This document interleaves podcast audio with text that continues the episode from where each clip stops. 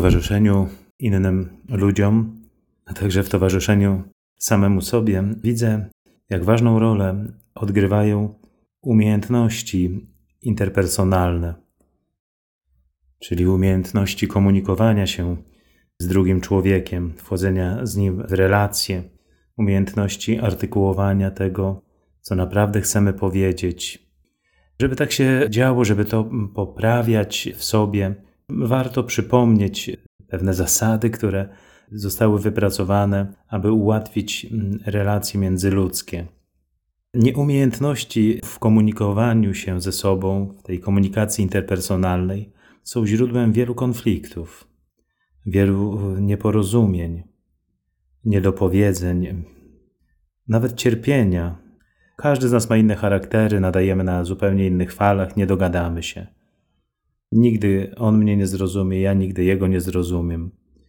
Mówi się takie slogany, że kobiety to zupełnie inna planeta, a mężczyźni to jeszcze inna planeta, że mężczyzna nigdy nie zrozumie kobiety, a kobieta mężczyzny. To rodzi jakieś zamknięcie się człowieka na człowieka, ten brak komunikacji. Ludzie zaczynają się nie znosić, nie tolerować i to jakby zaostrza, wzmacnia konflikt. Dlatego uznałem, że warto pochylić się nad tymi wypracowanymi przez wielu mądrych ludzi umiejętnościami, które też zostały odczytane z życia i są jakąś wielką pomocą. Mogą nawet ocalić jakąś relację, związek, nawet związek małżeński, jakąś przyjaźń. Dlatego zapraszam wszystkich do pochylenia się po raz kolejny nad tym zagadnieniem, w tym wypadku umiejętnościami interpersonalnymi, czyli nad taką umiejętnością komunikowania się między ludźmi. Można powiedzieć, że są pewne komunikaty werbalne i niewerbalne.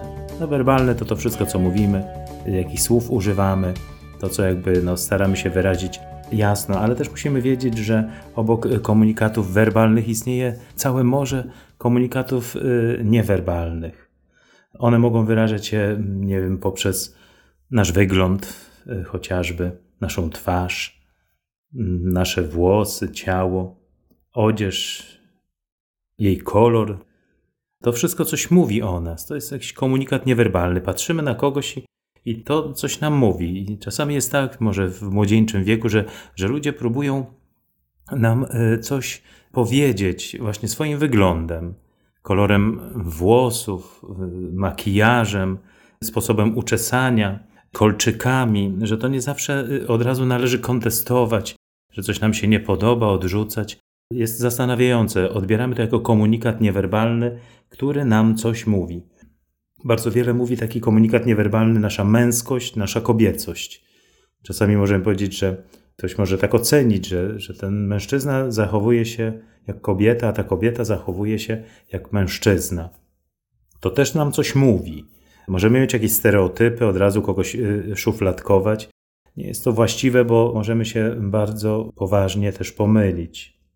Takimi komunikatami niewerbalnymi są pewne sposoby, w jaki, siedzimy, jak stoimy, jak chodzimy, jak kontaktujemy się wzrokowo. To też jest jakiś komunikat. Bardzo ważnym komunikatem jest nasze otoczenie, nasz dom. Pokaż mi, jak mieszkasz, a powiem ci, jakim jesteś człowiekiem.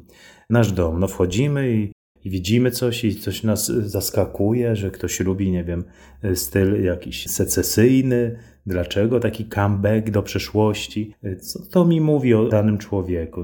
Pewna zabawa w Sherlocka Holmesa.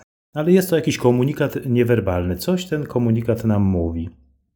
Dom, praca, zawód, jaki żeśmy wybrali, nasz samochód, cała nasza rodzina, nasi przyjaciele, ludzie, jakimi się otaczamy. To wszystko jest komunikat niewerbalny. Właśnie też te przestrzenie, w których, pracujemy, nasze biurko. Ktoś podchodzi do naszego biurka w naszym miejscu pracy i już może coś o nas powiedzieć. Gesty, w jaki sposób wyrażamy, nasza ekspresja, też to są komunikaty niewerbalne.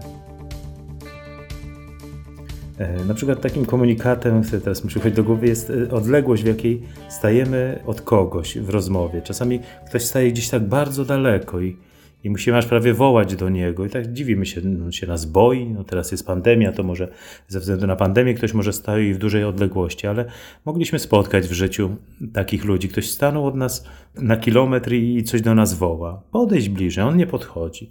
Albo ktoś staje 10 centymetrów od nas i coś nam komunikuje. My się odsuwamy, on się przysuwa. No i zaczynamy się zastanawiać, o co to chodzi, co ten człowiek chce od nas. Dlaczego tak blisko? Dlaczego wchodzi w aż taką bliską relację?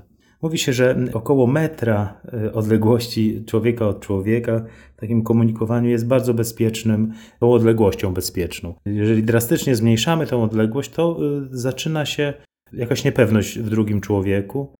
Gdy ją też powiększamy, tę odległość, też coś nas zaczyna irytować, czy zaczynamy myśleć jakoś inaczej. To wszystko, co wyraża nasza twarz, nasza mimika, nasz płacz, uśmiech, sposób, w jaki to robimy.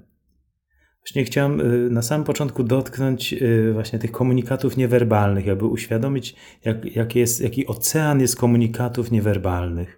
I że na to wszystko warto zwracać uwagę, ale też z taką wyrozumiałością, żeby to od razu kogoś przez te komunikaty niewerbalne nie zaszufladkować, bo musimy wiedzieć, że my to robimy na bazie naszego doświadczenia i naszego pojmowania. Są pewne normy obiektywne, tak jak powiedziałem o tej odległości, które dają nam jakby pewien szablon, żebyśmy też w sposób zdrowy mogli coś ocenić, coś zinterpretować.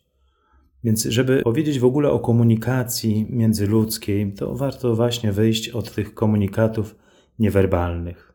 Zachęcam, żeby każdy z nas zwrócił uwagę na kogoś, może z kim trudno nam jest żyć, jakie on nam daje komunikaty niewerbalne. I też może zapytać kogoś, jakie my dajemy komuś komunikaty niewerbalne. Zaczynamy zawsze od siebie i na sobie też warto kończyć pracę.